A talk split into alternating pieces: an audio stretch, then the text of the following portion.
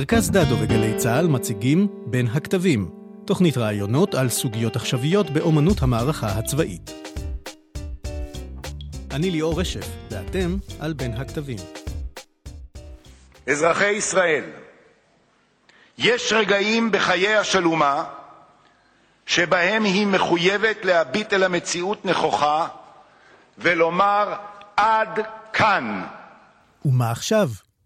במבט לאחור, שתים עשרה שנים לאחר מלחמת לבנון השנייה, נותרנו עם שאלה לא פתורה, איך בונים תמרון צבאי שיכריע בשדה הקרב.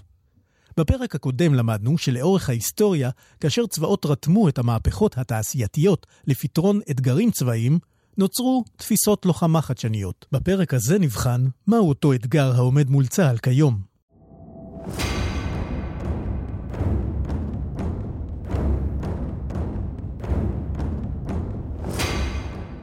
אנחנו בתוכנית השנייה ונמצא איתנו אלוף משנה ערן אורטל, ראש צוות החשיבה למרכז דדו. אלן ערן. שלום ליאור. בוא נתחיל עם חוויה אישית שלך. מלחמת לבנון השנייה. מה הבנת במלחמה שלא הבנת לפני?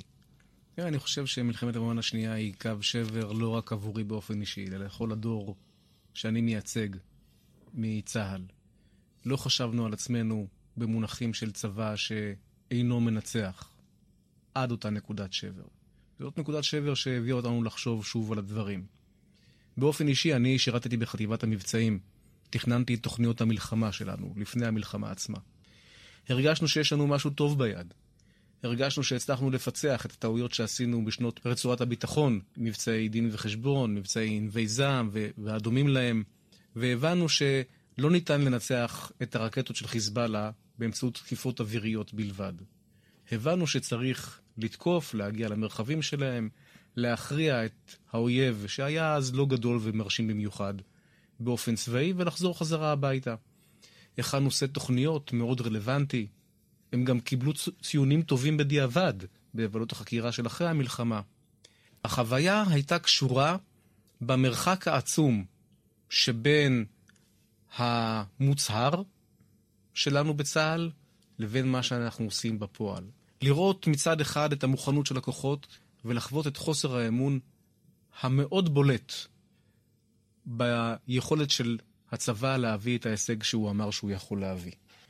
ומתוך החוויה הזאת הגעתי להבנה שיש כאן פער שהוא לא רק קשור באמון, באומץ לב של מפקדים, הוא בסיסי. תמרון קרקעי זה דבר מורכב, הוא מחייב מאמץ גדול, גם לצערי קורבנות, ובטח במונחים של מדינת ישראל, תמרון קרקעי עם כל מה שכרוך בזה, זו החלטה לא פשוטה. א', צריך להכין, לא בטוח שצריך להשתמש. אם לא תהיה ברירה, נשתמש בזה. אם יש ברירה, עדיף שלא. באחד מהכתבים שלך אתה קורא לזה הרתיעה הכרונית מהתמרון היבשתי? נכון ליאור, והמילה כרונית היא האלמנט החשוב במשפט.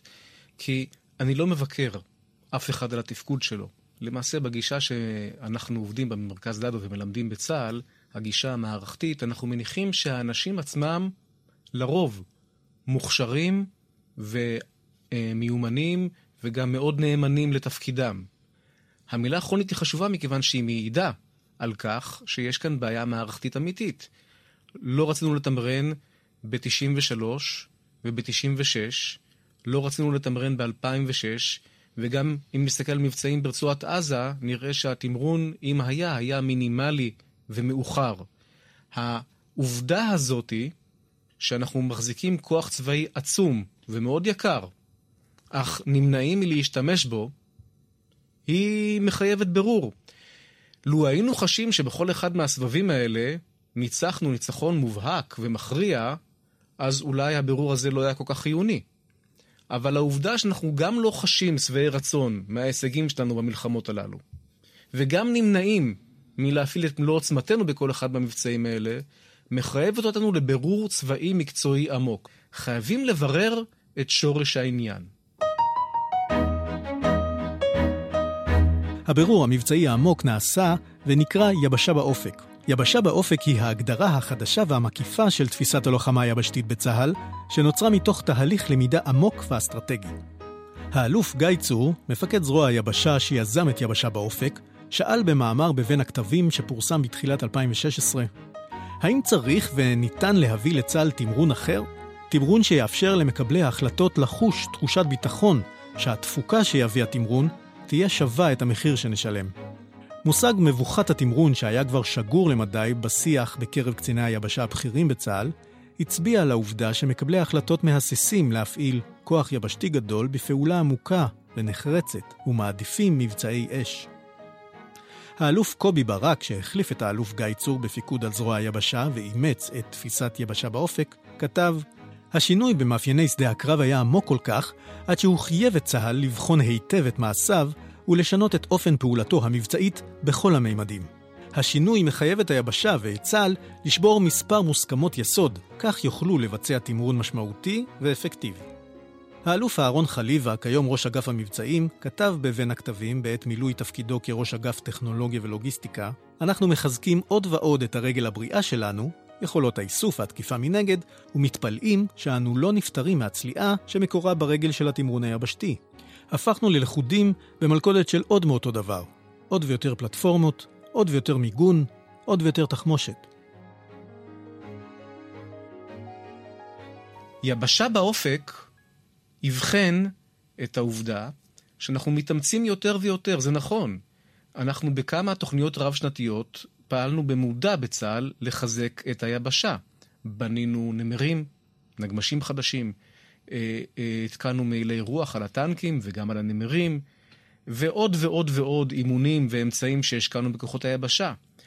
והחשיבות של יבשה באופק הייתה שהיא אמרה, תקשיבו, להשקיע את כל הטוב הטכנולוגי החדש שיש לנו בווקטורים, אליהם הורגלנו כבר בעבר, וקטורים של מיגון הכלים, וקטורים של אימון הכוחות, וקטורים של אה, חימושים טובים יותר לטנקים ולחיר, כל זה, למרבה הפלא, לא משפר את מצבנו באופן מהותי. אנחנו עדיין נמנעים מלהפעיל את מלוא עוצמתנו ביחס לאויבים האלה. והם לא רק שנותרים מאיימים, הם הולכים ומתחזקים ביכולת שלהם לאיים על התנועה הקרבית שלנו. אבל צה"ל כן מנסה לפרוץ ולשנות, למשל פרויקט צייד, צבא היבשה דיגיטלי. האירוע של צייד הוא אירוע נפלא בעיניי. מצד אחד, יש כאן ניסיון של צה"ל לפרוץ לתוך העולם הדיגיטלי החדש. פרויקט צייד יוצא לדרך באופן רשמי ב-אלפיים וארבע, אבל באופן בסיסי, אנחנו רוצים לשפר מאוד את האופן שבו כבר היום אנחנו מנהלים את הכוחות בקרב. צייד נועדה לשפר את העבודה של המפקד והמטה שלו במציאות הקרבית, אך לא חתרה לשינוי מוחלט באופן שבו אנחנו נלחמים. אז בוא נחדד, ערן, את האתגר העדכני שמולו אנחנו עומדים. מערכת אש רקטית לכל הטווחים, עתירת כמויות במוכנות מיידית, מערכת הגנה אינטנסיבית שמקשה עלינו את התמרון נוסח ששת הימים, ויכולות קומנדו לשטחנו. התוצאה המיידית, חמאס וחיזבאללה, כל אחד בנפרד, השיגו למדינת ישראל איזון אסטרטגי שאסד בין שמונים ושתיים ל-שמונים ושבע לא השיג. האלוף במילואים גרשון הכהן, מפקד המכללות לשעבר, תיאר זאת בפשטות כאתגר של איזון אסטרטגי. איפה זה שם אותנו בשטח? כשלכולם יש יכולת איסוף שהופכת את האויב למטרות, ולכולם יש יכולת תקיפה מדויקת בעקבות אותו איסוף, הצד המגן, כלומר חיזבאללה וחמאס, הוא זה שמקיים יתרון על הצד שנאלץ לתקוף, שזה אנחנו. זאת הסיבה שאנחנו נבוכים ונמנעים עד כמה שאנחנו יכולים מלייצר מתקפות קרקעיות שבכוחן להכריע את האויב. לו האש המדויקת שלנו בכוחה היה להכריע את האויב, לא היינו עושים את הדיון הזה. אם נקבל את העמדה הזאת, היא מאפשרת לנו להסביר בצורה עקרונית, תיאורטית, את המבוכה שאנחנו חשים בבטן כבר לא מעט שנים. יש לנו אין סוף מאמרים וכתבים, ואפילו בעיתונות דיונים שלמים, על העובדה שאנחנו איננו מכריעים מלחמות, על העובדה שאנחנו לא תוקפים עוד לתוך שטח האויב ומכריעים אותו כארגון צבאי. העמדה הזאת ש, שבה לשני הצדדים יש יכולות של עידן שלוש אפס, אבל כשהם המגנים ואני התוקף, היתרון עבר אליהם, מאפשרת להסביר את זה עקרונית. ועכשיו היא גם מאפשרת לנו להגדיר את הבעיה בצורה מדויקת. זאת הבעיה. אני חשוף לאש שלו, הוא נטרל את הניידות הטקטית וגם האסטרטגית שלי. אני צריך לפתור את זה. איך אני מאפשר לקוחות שלי לשוב להיות ניידים, לשוב ולתקוף את האויב בשטחו, להשמיד את מערכי האש שלו באופן שהוא קביל על מקבלי ההחלטות שלי, באופן שבו המחיר יהיה מחיר שמצדיק את ההישג. איך נוכל להחזיר את יכולת התנועה הטקטית לשדה הקרב? כאן אנחנו נמצאים על פרשת דרכים. במשאבים הסבירים שמדינת ישראל יכולה להעמיד לרשותנו, לעולם לא נגיע לכוח ממוגן מספיק. האופציה האחרת היא לחפש פוטנציאל חדש, לחפש דרך חדשה לגמרי, שגם מתכתבת עם האיום, וגם מתכנסת למודל הקיום וההתעצמות הצבאי בהקשר של משאבים.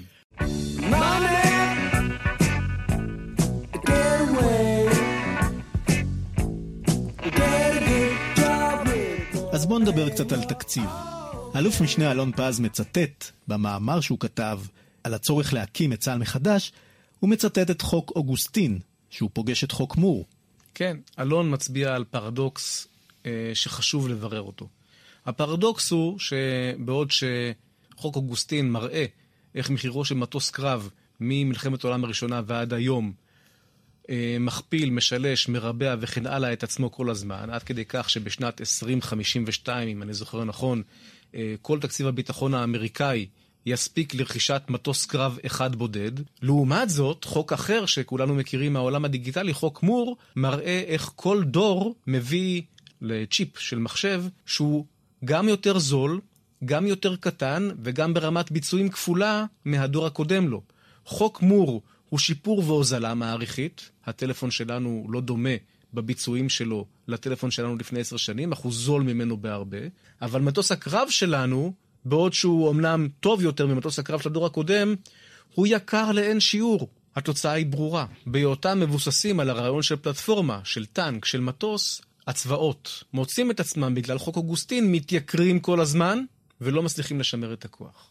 השאלה המערכתית שנשאלת היא, אם העידן שלנו הוא עידן שמוגדר על ידי טכנולוגיות תוכנה בעיקר, מדוע המכונית הפרטית שלי, שהיא סוג של פלטפורמה, טובה יותר מהמכונית בנסעתי כשהייתי ילד, אך עולה פחות או יותר אותו הדבר, מדוע המכונית שלי מתנהגת לפי חוקים אחרים מהפלטפורמה הצבאית המקבילה? התשובה לשאלה הזאת קשורה במחלות מנגנוניות מאוד קשות במערכת בניין הכוח הצבאית. למה אתה מתכוון? יש כאן המון דברים שקורים במערכת בניין הכוח הצבאית ובתעשיות הביטחוניות ששונים מהאופן שבו מתנהל העולם האזרחי בחוץ, שמצליח לא לשפר את המוצרים ולהוזיל אותם בה בעת. אם נשים את האצבע על דבר אחד, אז הרי שבעוד שאנחנו עדיין תופסים את הפלטפורמה כמרכז העניין, ועל כל טנק ועל כל מטוס אנחנו מאמיסים את כל היכולות הטכנולוגיות מחדש, בעולם החיצוני הרבה מאוד יכולות נשענות על הרשת, על דברים שלא יושבים על הפלטפורמה עצמה. למשל, אנחנו מרצפים את הערים שלנו בסנסורים ועושים ערים בטוחות. אנחנו לא רק מוסיפים ניידות משטרה. באופן הזה אתה יכול להביא יותר ביטחון, אבל לצמצם או לפחות להשאיר את כמות הפלטפורמות, כלומר ניידות המשטרה זהה. אתה בעצם מדבר על יתרון איכותי, על יתרון טכנולוגי. יתרון איכותי שולי כבר לא מספיק. גם אם נביא שריון יותר טוב ועיבוד מידע יותר טוב לחיל האוויר, לא באמת נפצח את האתגר שאותו אה, תיארנו קודם. אנחנו לייצר, צריכים לייצר את הדילוג המשמעותי, את הקפיצה קדימה, שמשאירה את אויבינו שוב גל שלם מאחור. אז כשאנחנו רוצים לסכם את התוכנית, זה האתגר? איך עושים את הקפיצה הזאת שמשאיר את האויב שלנו גל שלם מאחור? או שהאתגר הוא התקציב? או שהאתגר הוא בעצם שזרוע היבשה מחפשת רלוונטיות? או איך לתפוס את המהפכה של הבינה המלאכותית? מה האתגר? האתגר הוא שאנחנו לא יכולים לנוע, וזה מספיק לאויב שלנו בשביל שלא ננצח. את זה צריך לפתור. עיקר המבוכה היא בזרוע היבשה, לא מכיוון שחיל האוויר מצליח לנצח את המלחמה, אלא מכיוון ש... בלעדיה ובלי יכולת התנועה שלה, גם חיל האוויר לא אפקטיבי דיו. וכמו תמיד, האתגר הוא לבצע את זה בלי להביא לקריסה כלכלית של מדינת ישראל. הדבר האחרון שאנחנו רוצים לייצר לעצמנו זה את שנות ה-שמונים. העידן שבו צה"ל שילש את כוחו, כלקחי מלחמת יום כיפור, הקריס את, את הכלכלה המקומית, וגם נשאר צבא בינוני ולא מנצח, וגם נשארנו מדינה עם אינפלציה של ארבע מאות אחוז. ערכה את הפרק ליאור ארליך. תודה לאלוף משנה ערן אורטל, ראש תחום החשיבה של מרכז דדו, ולאביה גל. אני ליאור רשף. בפרק הבא של בין הכתבים נדבר על המהפכה הרביעית, מהפכת האוטונומיות והבינה המלאכותית, ומה יקרה אם המהפכה הזו תגיע גם לצה"ל. נשתמע.